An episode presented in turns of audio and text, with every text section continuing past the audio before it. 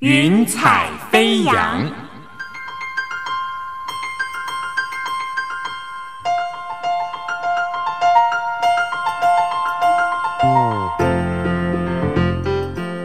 让每一朵云彩的生命牵引着你心灵的飞扬。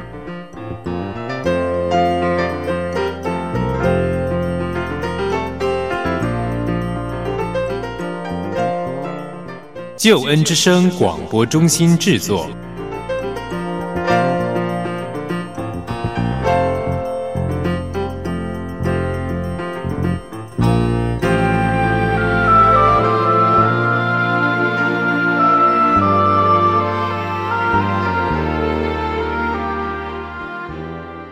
我是英如，欢迎你收听《云彩飞扬》，这是由台湾救命之声广播中心为你制作的生命故事集。盼望我们再一次听听别人的故事，想想自己的生命。曾经我在报纸上看到一则新闻，标题是“从孤儿成为人师”，就说到音乐老师于泰山的父母在他十一岁的时候相继过世，从此于泰山老师跟五个弟妹成为了孤儿。就世人的眼光来看，这样的孩子多么的可怜呐！仿佛一生注定要受许多的苦，有可能呢，人生走岔路，或向下沉沦，或成为愤世嫉俗的人。甚至还有可能会成为社会版头条的新闻人物。可是于泰山老师，他不止走出了丧父丧母的伤痛，他走出了孤儿的阴霾，他成为了老师，栽培出许多优秀的人才。他喜欢帮助人，喜欢分享爱，喜欢跟人传福音。为什么他可以活得这么乐观又开朗？为什么于老师他的人生没有失去盼望呢？今天云彩飞扬，让我们一起来听听于泰山老师的生命故事，也让我们再一次想想自己的生命哦。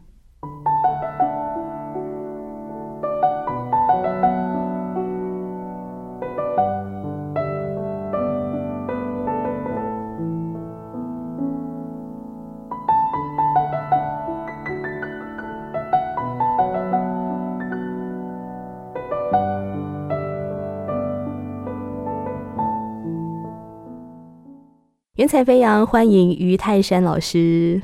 各位听众，大家平安。是老师，非常谢谢你抽空来参加我们的节目。今天云彩飞扬要来谈谈于老师您的生命故事，是不是可以先跟我们分享一下您现在的家庭、你目前的生活、教会的服饰呢？我已经刚从秀朗国小啊音乐老师退休，一百零一年退休的。啊，我有两个孩子，女儿现在已经大学毕业在上班，那么儿子现在在读真理大学音乐系三年级。那我妻子呢，就算是职业妇女了。那老师，您从秀朗国小退休之后，怎么安排自己的退休生活？我在还没有退休以前，我就除了白天上课，那么晚上我就已经担任了许多合唱团的指导老师。所以在还没有退休以前是非常忙的，因为白天上课，然后晚上就教合唱。一到五的时间，我几乎都是晚上都不在家，都在忙着教学。所以退休以后，其实生活没有差多少。如果有差别的话，可能就是白天比较属于自己的时间，稍微就比较轻松了啊。那现在白天我大部分的时间都是在帮忙我们教会做行政。因为我们现在教会呢刚好没有牧师，所以在我退休的时候，很自然的就帮这个教会来做这些行政的工作。是老师，您刚刚讲说，其实自己经手过的合唱团有很多个，这个部分由老师来给我们介绍好不好？介绍一下你现在经手的合唱团。刚开始我在学校的时候，当然就是带秀朗国小的合唱团，那么这是每一个音乐老师都要担任的一个工作。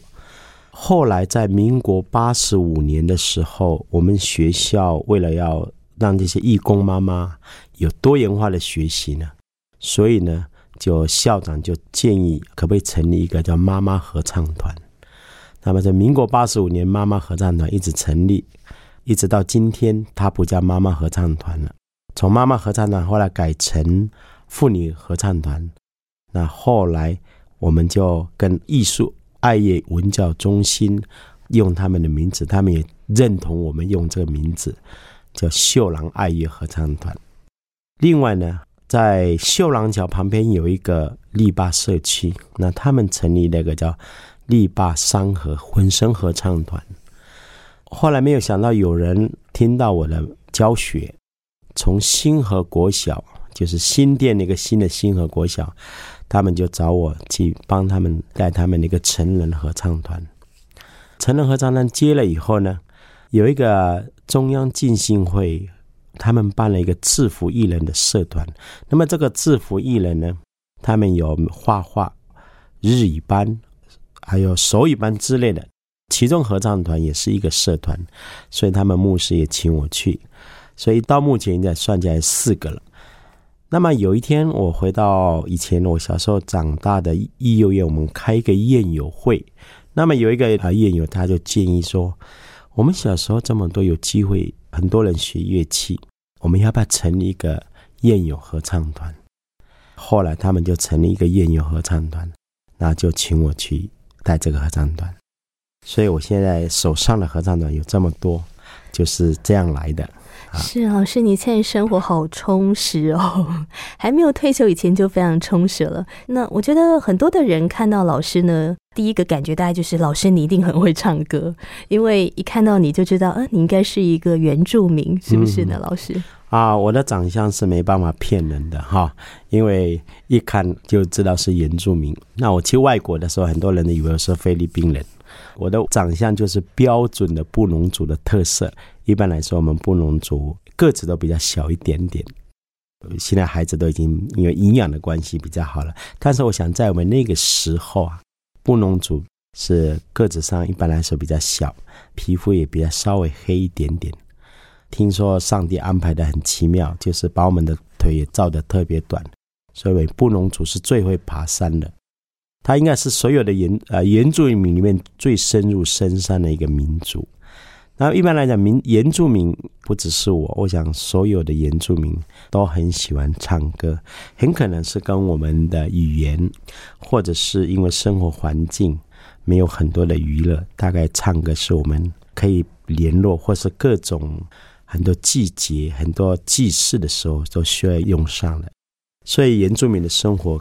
歌唱里面占了很多，特别是我们布农族，布农族是一个比较舞蹈少而唱歌多的民族，才会产生了一个世界上很有名的小米丰收歌，就是布农族来的八部合音 八部合音。那老师招老之前，你有谈到说自己是在大同育幼院里面成长的，为什么会到大同育幼中心呢？小的时候，您的家庭背景是怎么样的？印象中，我的出生的时候，我爸爸已经是教会的一个叫长老。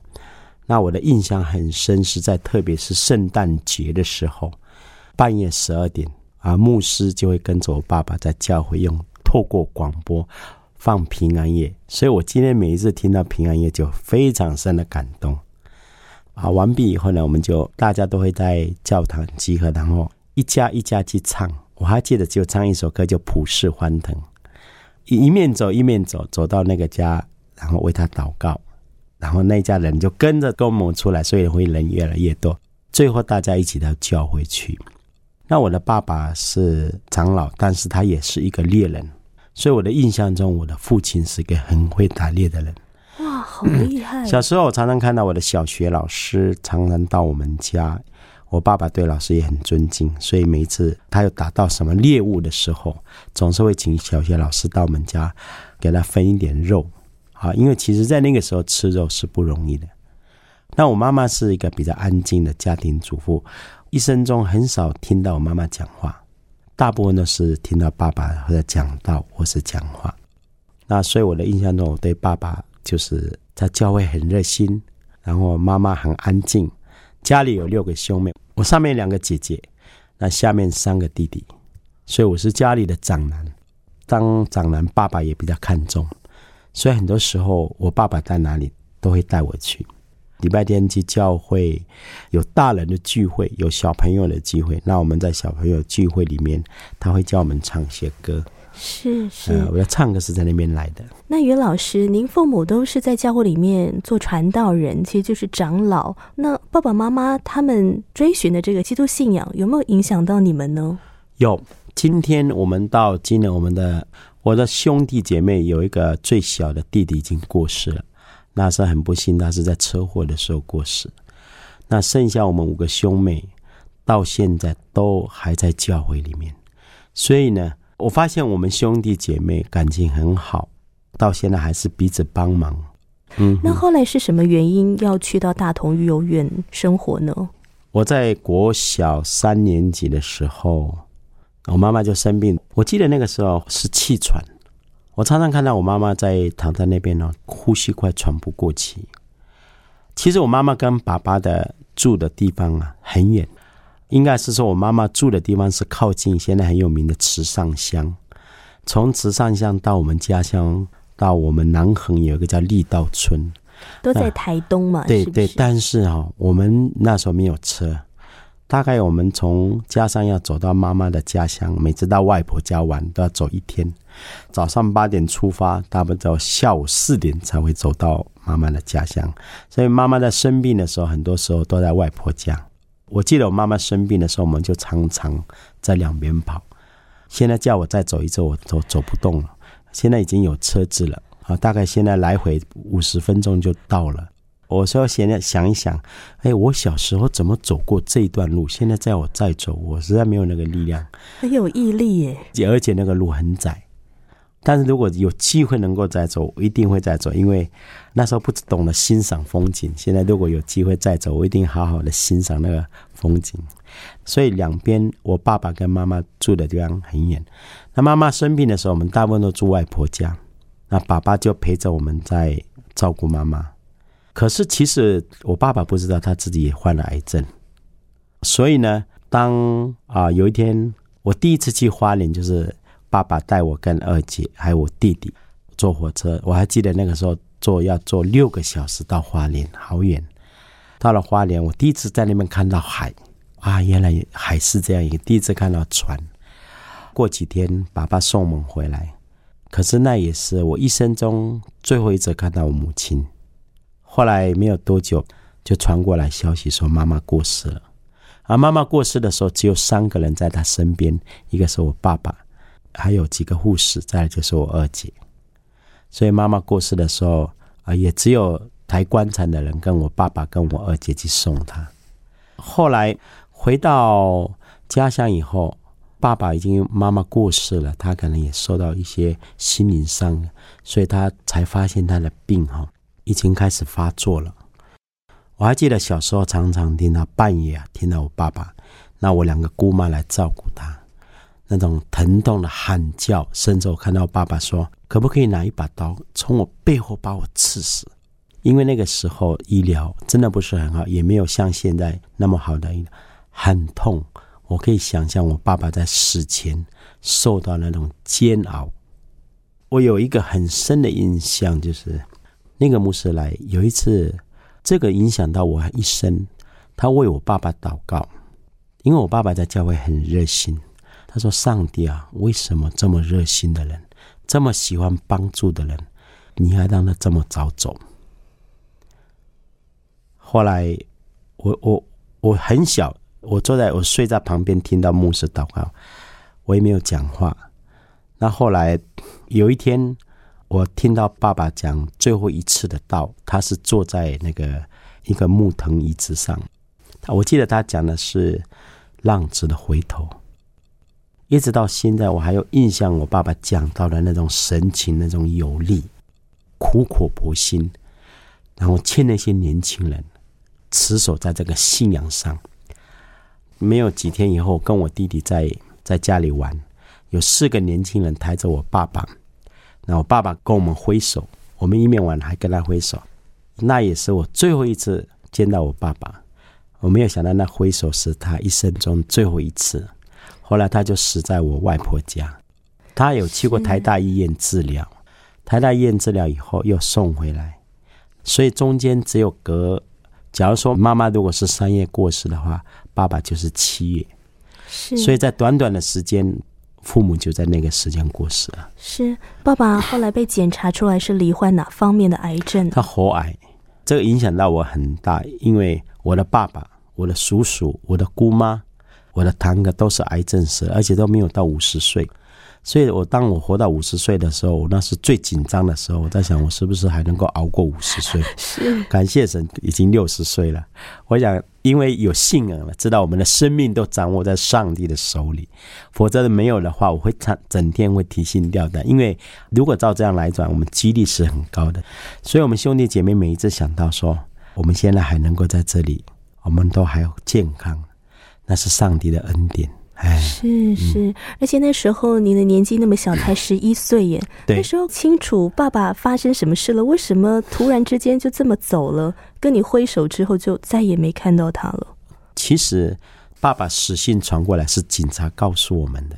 我跟我弟弟还有朋友正在玩，警察说：“哎，你们两个，我告诉你，爸爸死掉了。”那我们两个说：“哦。”那我们又继续玩，也没有觉得说非常痛苦。可是其实这个痛苦是深长的。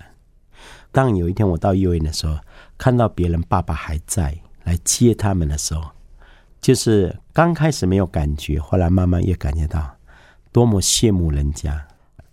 我现在如果爸爸还在，现在已经是九十几岁了，哎，是体会到说原来可以叫爸爸叫妈妈是一件很幸福的事情。是啊，就是会觉得很幸福。那所以我看到现在有很多孩子没有跟父母讲话的时候，就会觉得，当然因为他每个。可能也要看他父母怎么对待他，有关系了。那可能是因为我父母真的是很尽了父母的责任，那所以让我们觉得，特别是我是因为我是长男，爸爸常常带我到哪里都跟着他，所以可能印象会比较深。是，所以因为父母过世的缘故，后来才辗转到大同育幼院，是不是？对。可不，这个经过也跟我们分享一下。这段时间，我爸爸，我我爸爸妈妈是五十六年过世。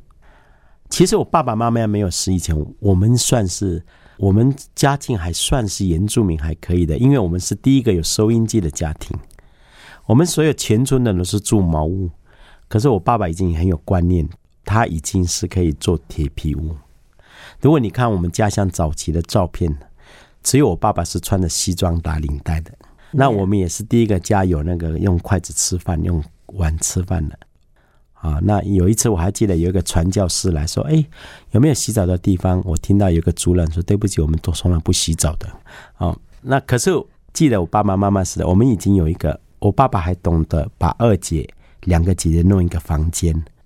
啊，我们有一个叔叔跟我们住，因为他在十五岁的时候突然变成驼背，是我爸爸弟弟，因为算我们，我们应该叫他叔叔。然后他全身都长肉瘤，爸爸就把这个弟弟接手，所以我们一直跟他住。那叔叔一个房间，那我们小的跟爸爸妈妈，所以那个时候我们就已经有那个房间的概念。我们这个孩子也是村子里面，我记得我是唯一穿皮鞋的孩子。所以我在想说，在爸爸妈妈还没有走以前，我们算是比一般的家庭很受羡慕了。可是爸爸妈妈一走的时候，那一年，我们兄弟姐妹，我叔叔还跟着我们住。虽然他有点残废，可是他负起了照顾我们的责任。他帮我们煮饭。可是有一天起来，有时候早上起来跟我说，今天没有早餐了。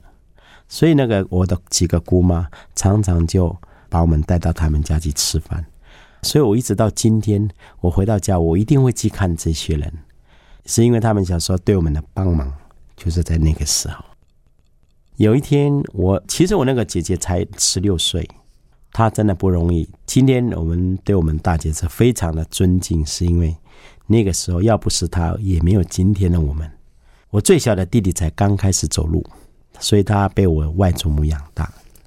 那时候有一天，有一个牧师看到我们这样的情形，就跟我姐姐说：“好像台北有一个美国人办的、受美国人资助的一个机构，专门收容这些啊孩子，所以他们希望把我们六个兄妹都送过去。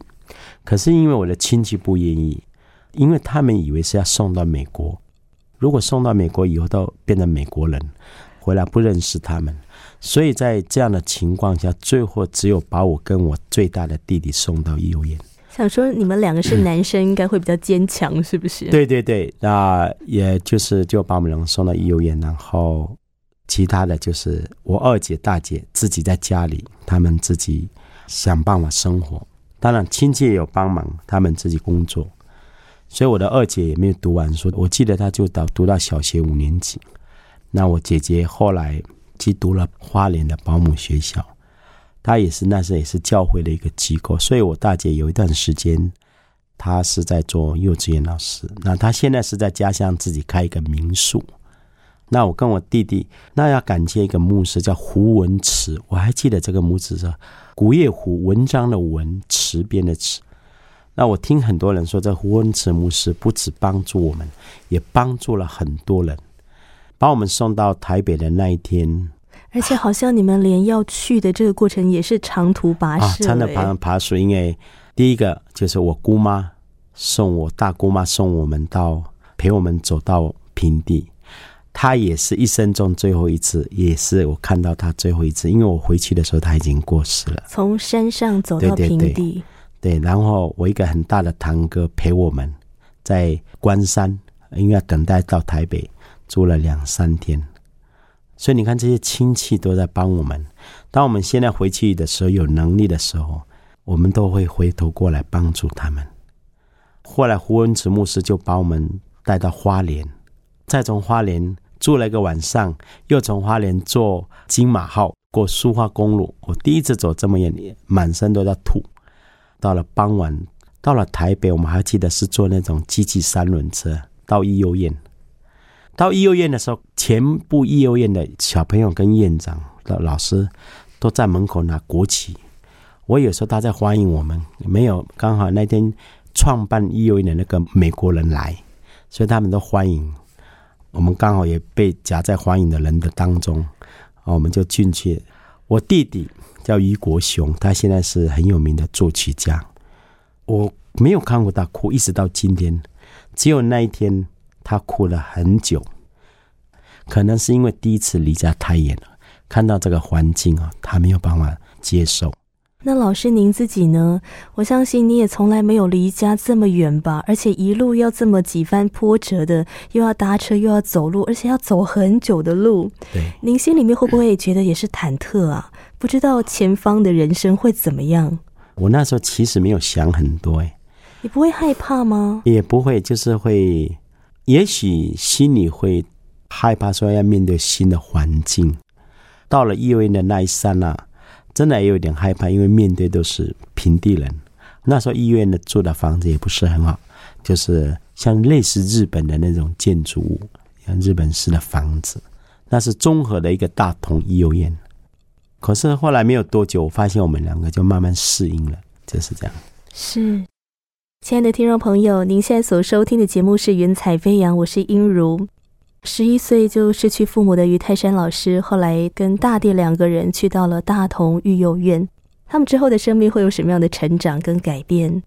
我们先聆听一段音乐，待会儿我们继续来分享于泰山老师的生命故事。心情低落的时候，想起你的温柔，你那看不见的手。安慰我，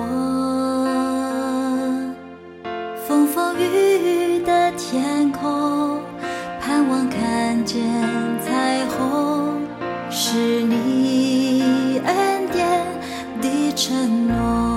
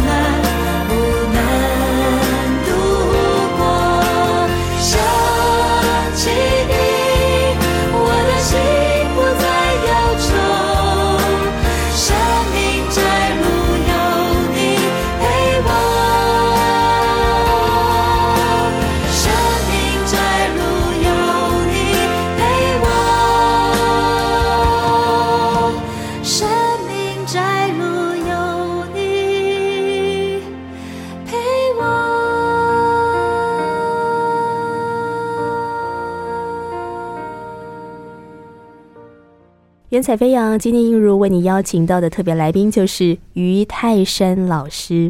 于老师，我们在上一段呢谈到，后来您跟您的大弟去到了大同育幼院。您在育幼院里面住了多久呢？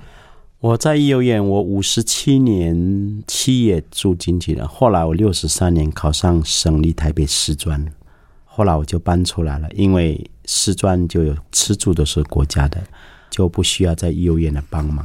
大概这样算起来六七年的时间。哦，育幼院就好像你的另外一个家一样了。对，谈谈你在育幼院当中的生活好不好？其实每一个会来育幼院的孩子都有不同的家庭背景。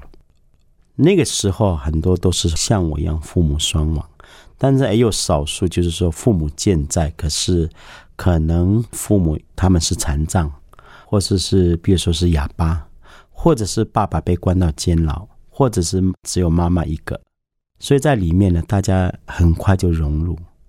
那我记得我大概是一个礼拜，我们就跟里面的幼儿园的孩子都玩在一起了。那么到了幼儿园呢，这个刘院长，我记得他叫刘宝坑院长。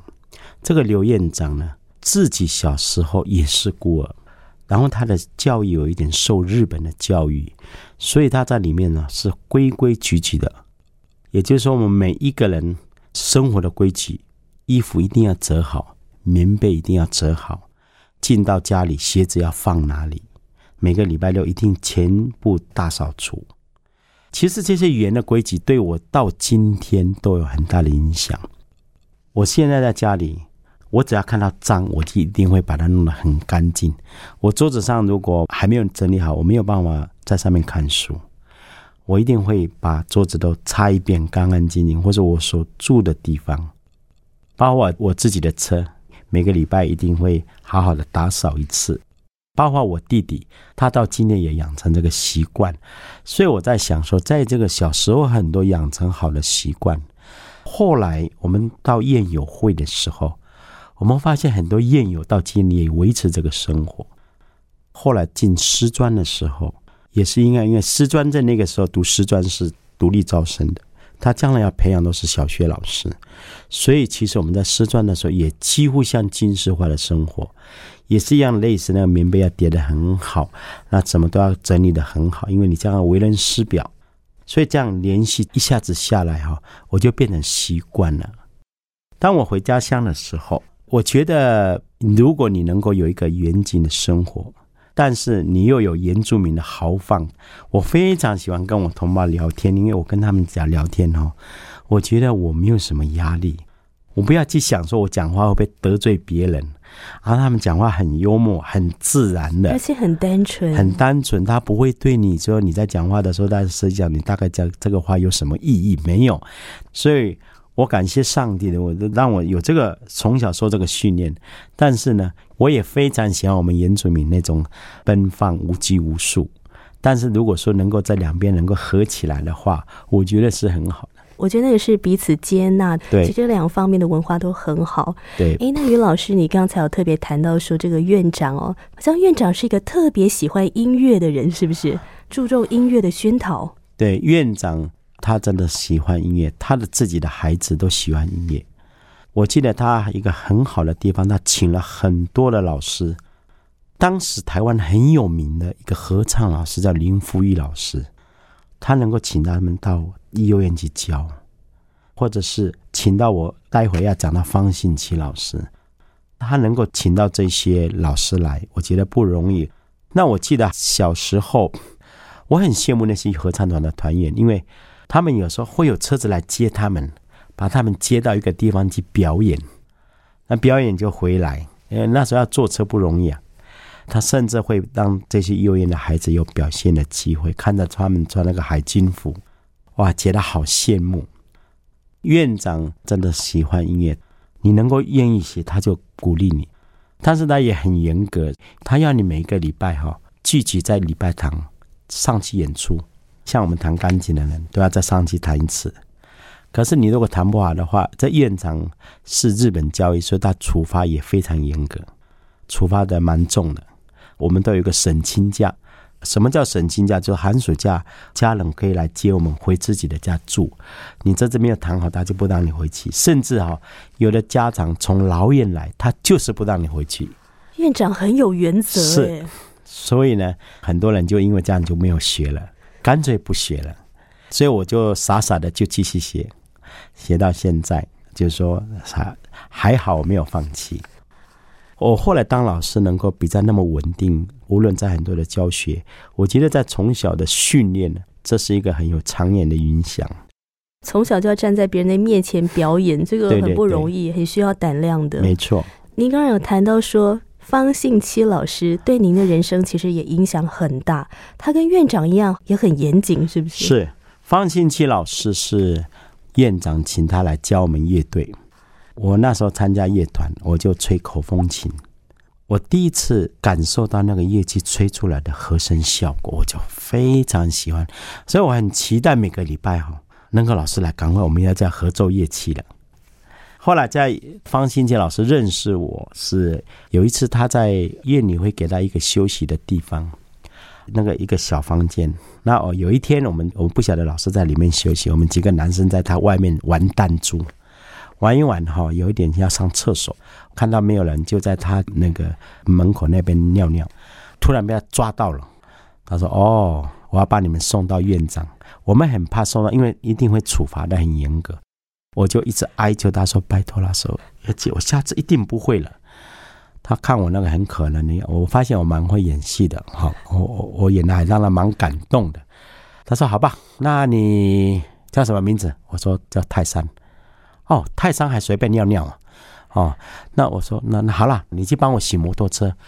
但我心里想说，我没有洗过摩托车，可是算了，我就去洗，为了不怕被挨打。没想到我洗的很好，这个老师说，哎，不错呢。他就从他的小冰箱拿一个小苹果给我。哦，那时候吃小苹果真很难得。他就说，以后我每次来你就帮我洗摩托车。所以从那一次他来的时候，就变得跟他很熟了。有一天，他看到我在弹琴，他说：“你会弹琴啊？”我说：“我有，我有在弹。”从下个礼拜开始，你就到我家上课。我上了第一次就被他吓到了。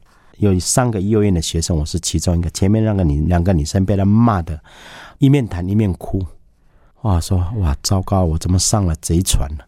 后来轮到我了，哦，我当然也逃不了。我那天被他骂，骂的很惨。可是很奇怪，我就 我就继续上课。后来一阵子，我上课的时候，他就叫我：“哎，泰山，你先帮我去扫地。”我就去扫。啊，那个水沟帮我挖一下，就去挖。那后来越做越多，那我也没有埋怨什么，我就是很单纯，我真的没有去想什么。但有一天，我记得有一个印象很深，因为他有很多的学生，一个一个进去弹琴，那外面的人还没有轮到他的，就在外面看漫画书。他们坐在那边，我趴在他们的每一个同学底下在擦地。他后来出来叫一个学生进来，他可能看到我在擦地。那一天我还记得，我那天全部上完了以后，哎，我要回家了。他问我说：“泰山，你会不会觉得很羞耻？”我说：“不会啊。”他也没有讲话。可是我在想哦，他一定很感动。我呢，我现在是猜想了。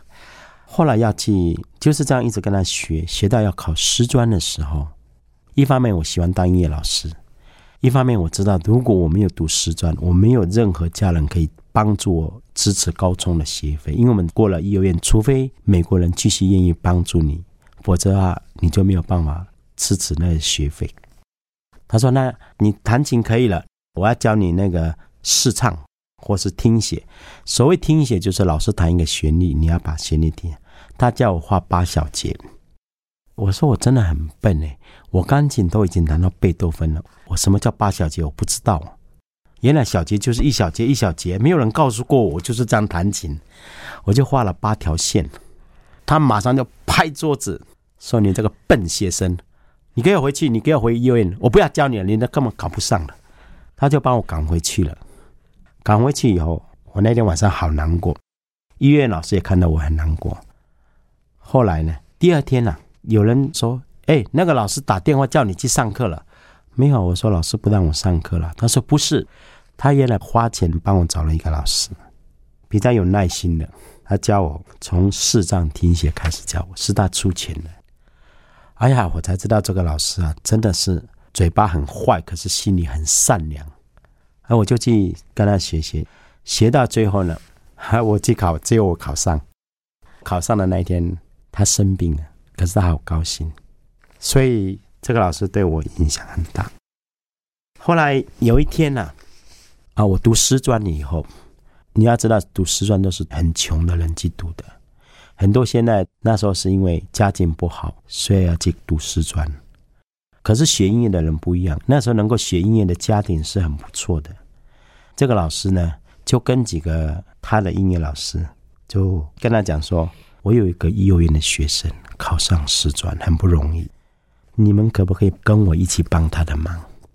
后来有一天，老师打电话给我说：“如果你需要，因为我们还要买乐器，这些老师都可以帮助你。”我后来其实都没有找过这些老师帮忙，因为他还是请我到他家去。就是我读师专的那几年，我还是每个礼拜就到他家去扫地。到方信息老师家里，对，然后我需要的学费，比如说我要买乐器，他就给我。那时候他结婚了，师母也很接纳我。后来我毕业，我开始当老师了，他刚好要移民到美国，他把所有的他的东西，很宝贵的唱片都给我，还有他的音响。他说不能白白给你，就像你在我家，你不能白白的学，是因为我不要让你白白的得了，你会不珍惜，所以他就一半价钱把那个卖给我，然后他告诉我说，我怎么样对你，以后如果你有能力，也帮助这样的学生。后来我用这个方式哈，毕业以后，我也教出了当音乐老师的学生，应该现在至少五六个，专门在从事音乐的工作。也是承袭了方信清老师的这个教导的方式，对对来去帮助这些孩子们。只要你肯愿意努力，付上代价，你愿意付出，你就会有所收获。对，那这个收获呢，不是白白得来的。嗯但我们知道说，在我们的生命里面，有一个是可以白白得来的，那就是上帝的爱。嗯，其实方信七老师是一个蛮虔诚的基督徒，虽然他不太会用言语来表达，但是他用他的行动具体的来跟你分享。对，那于老师，您自己在这么小的时候，呃，你失去了父母的爱，失去了一个家庭的支持，嗯，可是你觉得你在幼儿园当中，你怎么样体会上帝的爱？我就回想过去我所经历的，在人看来不幸，其实是上帝最奇妙的安排。就是说我一生当中，我爸爸妈妈在的时候，我们算是比较好的；爸爸妈妈一走，我们变成最可怜的。我到了幼儿园，我发现我又是幼儿园第一个有手表的人，因为我老师把他的手表给我，所以大家都很羡慕。我就发现我在幼儿园所受的待遇被院长的重视，在我的教书，我都很受学生啊同事们的那个，不是说中间都没有什么什么困难，但是就是说我到越长大，我越有这个信仰，我就越发现，真的上帝在每一个人的生命中都最好的有最好的安排。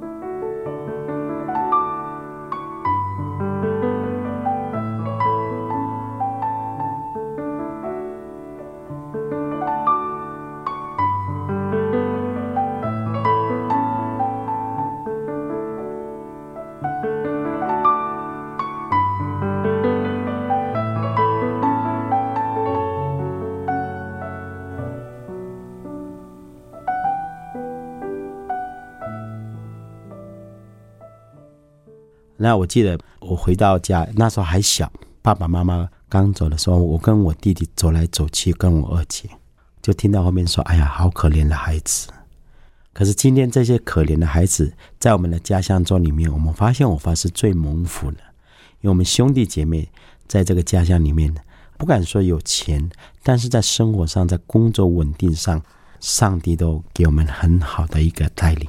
于老师，您是在什么时候受洗成为基督徒的？应该是在国中的时候就受洗。在育幼院当中在幼院我们到一个叫那时候还记得就在台北总邮局对面有个城中教会，我在那边受洗。那您那时候为什么愿意受洗呢？因为大家都受洗，所以那时候还没有这么的我没有认识基督信仰。对我我对受洗没有说非常说啊，我一定我现在是这，我一定要受洗。我那时候就是看到大家都受洗，我觉得作为一个基督徒就应该受洗，所以我就跟着在受洗。我真正开始对信仰认真是我在教书以后，教书的时候遇到很多挫折，因为学生你怎么样去面对这些学生家长或者是教学的问题。啊、有一天我真的很难过，可能是家乡有人有有事情，然后在学校好像很多事情要做，面对觉得压力很大，我睡不着，我就坐在教室里面，我忘记我怎么祷告的，但是我祷告以后，我就发现我心里面从来没有那样的平安，他就一直流眼泪，就回想过以前在学生时代很多所做过一些无知、一些不该犯的错，自己的一些糊涂，就是一直有流眼泪，那就觉得很平安。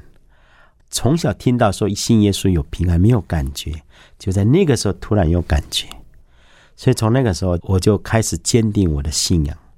当然，并不是说我一直到今天都一直很坚定，在人生的过程中，还是你有时候对这个信仰，你还是会产生一点点怀疑，说为什么这样？上帝能够真的能够帮助我吗？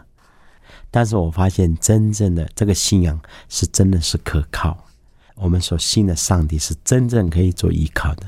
其实我相信信仰的路程真的是一生要去走、要去经历的，嗯因为每一时每一刻，我们可能都会受到信心的考验。对那，当考验来的时候，我们怎么做那个选择就很重要。不过我觉得蛮特别的，为什么在祷告当中会回想到很多以前曾经做过的一些糊涂的或者是不好的事情呢？我觉得这是一个基督教非常很大的信仰，就是很很很不同的，就是说，当你越信耶稣，你会越发现自己的不配。原来你不是因为你是好人，上帝才救你，而是因为你本来就是一个软弱的人，就是说有一些坏习惯，比如说脾气，你的讲话有一些坏习惯。所以当我信耶稣的时候，我不是想到说哇，原来我这么行，而是越发现，就是你越在光里面，你就越发现被照出你心中一些人家不为人知的一些你自己知道，可是人家不为人知的一些坏习惯，或是你自己很多的恶念。就是所谓的罪，是不是？对对对对，就是说你会发现，我想一个真正的上帝，真的他不是只有赐福你而已，他一定要造就你。那在造就你的时候，需要先让你看见你有什么地方不够，你有什么地方不足，慢慢的改变你，用他的生命去改变你。因为我发现，我们不可能用靠我们自己来改变。是，所以在那个时候，在教室里面的祷告，你感受到的那个平安，是指说罪得赦免的那种感觉对对对，我那天怎么我唱的每一首歌啊，都觉得好喜乐，平常没有感觉，唱的好像那里面的每一首歌词的都在对我说话，好像就在显出原来我以前是这样的人。我相信任何基督徒他一定要认罪，因为我我想没有就是没有一个人敢说他自己是完人。是。嗯那不知道于老师，你在读圣经的时候，你觉得神的话怎么样来帮助你，让你感受到其实你是很有价值的？因为嗯我发觉失去父母的孩子，在自我形象上，或者是在生命的里面，他其实有很多受伤的。那你觉得神怎么帮助你呢？其实我在受洗以后，我就每天读圣经。可是我那时候读圣经的态度是有一点不对的，因为我在想说，好像不读圣经哈，好像就会受到惩罚。有一天我没有读圣经，我突然跌倒了，我就说啊，上帝惩罚我了。好在已经惩罚过了，下面就不会再惩罚了。我是有一种害怕，好像有一种义务说，我有拜你哈，你就你要保守我，你不要让我得到这一些不如意的事。那所以，我那个时候读圣经是这样的。可是，就像我们每天在吃饭，我们没有感觉到我们长大。他实际上，你一天一天到晚都在长大。我在读上帝的话的时候，我也没有感觉，我还是读了，我也没有感觉到我有什么改变。可是实际上，慢慢慢慢的在改变。我在幼院的时候，我们很多院友到今天结了婚了，他从来没有告诉他的另一半他是住过幼院的。我记得我们院长告诉我说，这些人就是还没有走出来的。我也看过一个我的幼儿园的一个学长，他长大了，他爸爸妈妈坐计程车来接他，他就是不肯回去，他不肯原谅他父母，说为什么要把他放在幼儿园？就是说他会觉得住在幼儿园好像是一种可耻。但是信仰告诉我，当我阅读圣经的时候，我就发现，我今天能够到这里啊，在我的生命中，我所遇到的每一个人、每一件人都上帝精心安排的、设计的，在你的人格上，在你不足的地方，他预备这个人，让你继续。我记得我在新庄教书的时候，我说：“上帝啊，求你帮助我怎么接爱人。”他把我把一个最讨厌的老师放在我身边。我记得那个老师常常爱喝酒，有一种像退伍军人的，常常被家长告。然后呢，我们参加他的会前，他会前都没有给我们，所以全校老师都很讨厌他。那我也很讨厌他。可是后来我阅读圣经，我就发现了，圣经告诉我们说，你如果你要学习爱人，如果你连这样的人爱你都不肯爱，那你怎么去爱别人？像类似这样的，其实我一生中遇到很多很讨厌的人。但是我后来，因为我读神的话，我都用祷告去面对。我说：“上帝啊，帮助我不要用我的眼光去面对这个人，因为如果用我的脾气面对他，我一定会跟他有冲突。我知道我不行，但是上帝啊，你在圣经告诉我们，你是使人和睦的神。你既然是使人和睦的神，就求你给我力量，让我用你的方式，用你的眼光去看这个学生。”或是去看这个朋友，或是去看这个同事，一直到今天，我在教会服侍，我还是在学这个功课。我发现真的是不容易，但是神的话真的是上帝的话，读圣经会给我们力量的，而且上帝的话是有力量的，不是像一般的书啊，就是你知道那个真理的知识，你知道行善的要怎么样行善，实际上你没有那个能力去行善，但是上帝的话会给你力量去行善。我在读师专的时候，我隐藏了五年无幼院的身份，真的。因为因为我在国中的时候，我跟一个同学，我们也是幼院的孩子，我们在升学班，那个老师是好意，我们升学班都要买讲义，他每次都在前半节目说：“啊，于泰山，你跟那个哈，你们两个姓苏的哈，你们两个是幼院的，你我知道你们没有钱缴哈，老师帮你们缴。”他其实是好意。后来同学每次出去哈，我们有时候要吃冰，其实幼儿园有给我们零用钱。他说：“哎，泰山，你们幼儿园的不用出，我们帮你出。”我很不喜欢被人家这样那种用可怜的态度，所以我到了师专的时候，因为读师专音乐科的同学家境都比较好，所以我就我骗他们骗了五年，说啊，我们我我父母在桃园啊，什么什么之类的，其实是很痛苦的。不知道我的价值。后来毕业以后，我们开师专同学后，我就才告诉他们说，我以前住过幼儿园的。我现在回想过来，如果重新再来，我我一定会很大方说，我住过幼儿园。可是，在那个时候，就是因为在国中受了影响，使得我不太敢告诉别人说我做。但是，就是这个信仰，使得我改变了我很多的观念。说一刹那，我就不会再怕我以前是住过院，我反而以这个来。去诉说上帝在我身上很奇妙的，他怎么样带领我，用我这个经验帮助很多学生。因为现在我知道，当我在退休以前教书，大概有以我们秀朗国家来讲，大概三十个的小朋友来面，大概有将近十个都是单亲家庭或是家暴。那那更乡下就更不用说了。我这个例子反而帮助了许多小朋友。我常常会说，老师以前是这样。所以你现在比老师好多了，他们就会受到鼓励。自己走过的路，如今成为别人的祝福。是，而且我觉得这样的生命就好像一个流通的管子，就神的爱、神的祝福，就透过这个流通的管子，可以流向别人的生命里面。对，看见说现在社会好像越来越乱，嗯，哦，很多的人找不到人生方向，或者有一些人呢，会把现在的失败啦归咎在说。我就是没有一个好的家庭，我没有一个好的背景，我没有一个好的环境等等，以至于我现在这么缺乏。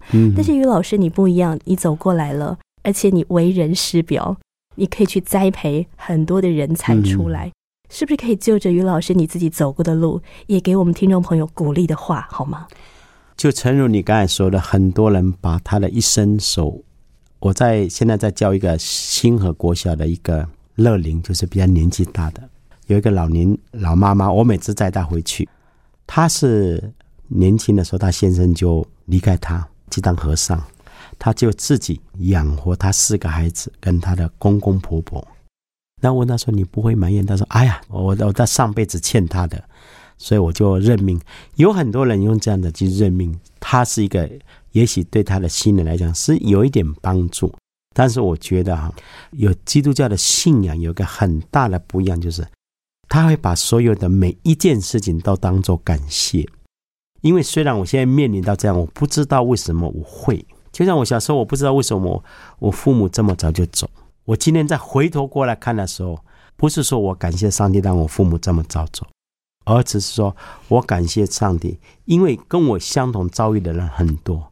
但是上帝在我的生命中有特别的安排，也许他安排我是这样，安排另外不同。但是当你回头又真的你有这个信仰的时候，你把你的生命交给这位创造者的时候，他在你的人生中，他会用不同的环境，不管你生在什么环境，放在上帝手里，都会变成对你将来造就你成为非常健全的人格或帮助人的一个环境。是，我就想到在圣经里面有这么一节经文说，上帝使万事都互相效力，叫爱上帝的人得益处。嗯，如果我们愿意相信神是爱，愿意来祝福人，那我们就相信我们面临所有的困难跟挫折，其实都能够成为化了妆的祝福。对，今天非常的感谢于泰山老师来到云彩飞扬，谢谢。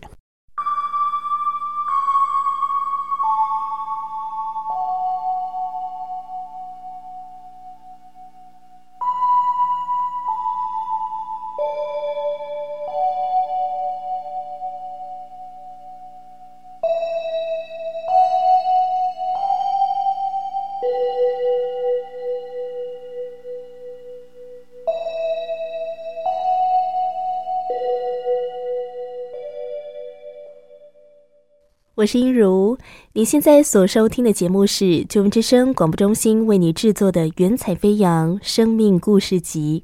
我们今天分享的是于泰山老师的生命故事。于泰山老师在年幼时父母双亡，一夕之间，他和五个兄弟姐妹成为了孤儿，失去父母的爱，生活又面临许多困境。于泰山老师进入了大同育幼院。上帝把胡文池牧师和方兴奇老师这些基督徒带到他的身边，安慰他思念父母的孤单，也弥补他需要被疼爱的空缺，让他可以学习去爱身旁的人，成为一位帮助别人的老师。他说：“我感谢上帝，因为有基督信仰，让我可以把每一件事情当做感谢的事。上帝总有他美好的安排。”亲爱的朋友，我们在生活里面总会遭遇不如意的事，所有的人都会遭受悲伤或痛苦。这些事包括我们童年的经验，无论是好的或是坏的经验，也包括了我们的父母，无论他们是什么样的性格，还包括了我们的教育、我们目前的工作，或者是所欠缺的部分。每一件所发生的事，并非偶然，也不是每一件事情都会自然变好。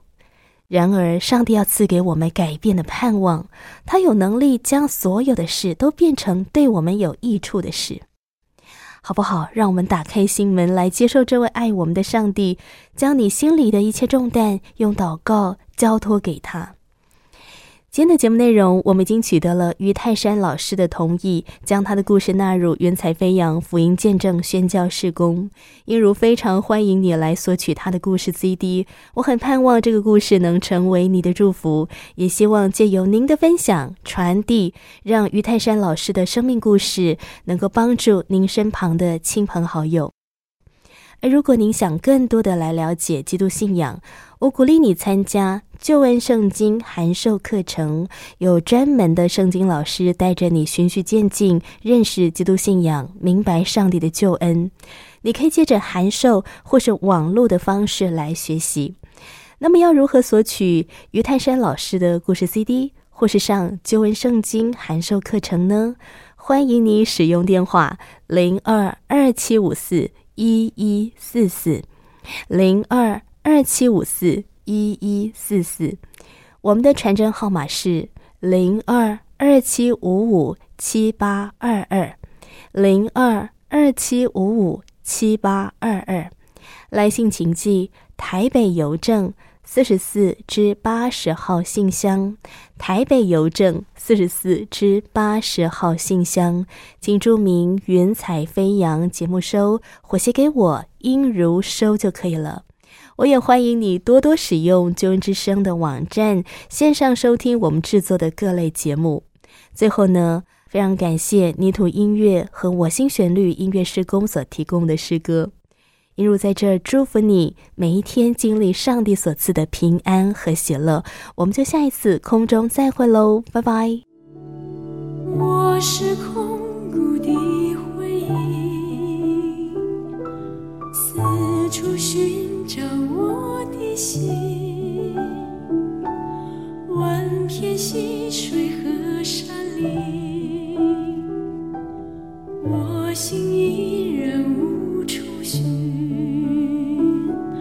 我曾经多彷徨，四周已无安息土，笑声留不住欢乐，眼泪带不走痛苦。